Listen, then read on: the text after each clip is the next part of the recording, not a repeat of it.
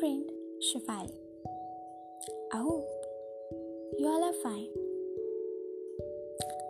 We often ask God to make life easier, to remove all problems, sorrows from life, to bring happiness, and much more.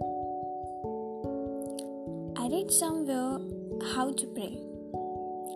I like that a thought to share with you guys. So, how to pray? Do not pray for easy lives. Pray to be a stronger man. Do not pray for task equal to your power. Pray for power equal to your task.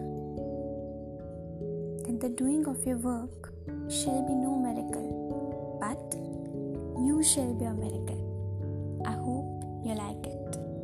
Thanks for listening. We'll meet in the next episode. Till then, bye bye. Take care.